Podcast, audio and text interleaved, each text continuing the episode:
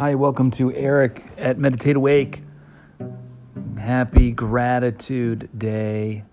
Today is the day of giving thanks. Uh, and you know what? Potentially every day could be that day. So it's always good to remember that we can be grateful at any time, not just one day of the year. So this practice today does not have to be special for Thanksgiving, but it is apropos. So Consciously deciding to acknowledge what you are grateful for is one of the most powerful ways to draw your mind into a meditative state in which you can create new physical and emotional structures for interacting with the world so that your reality will literally change as a result of your mind. So, no matter what you're doing today, take just five minutes, just five minutes to say out loud Five things that you're grateful for. So that's about a minute for everything.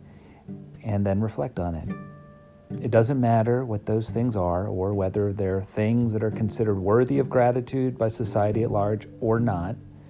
And as you speak your gratitudes, notice if at any point you inject them with negativity. Do you rein yourself in or remind yourself that you could lose those things at any time?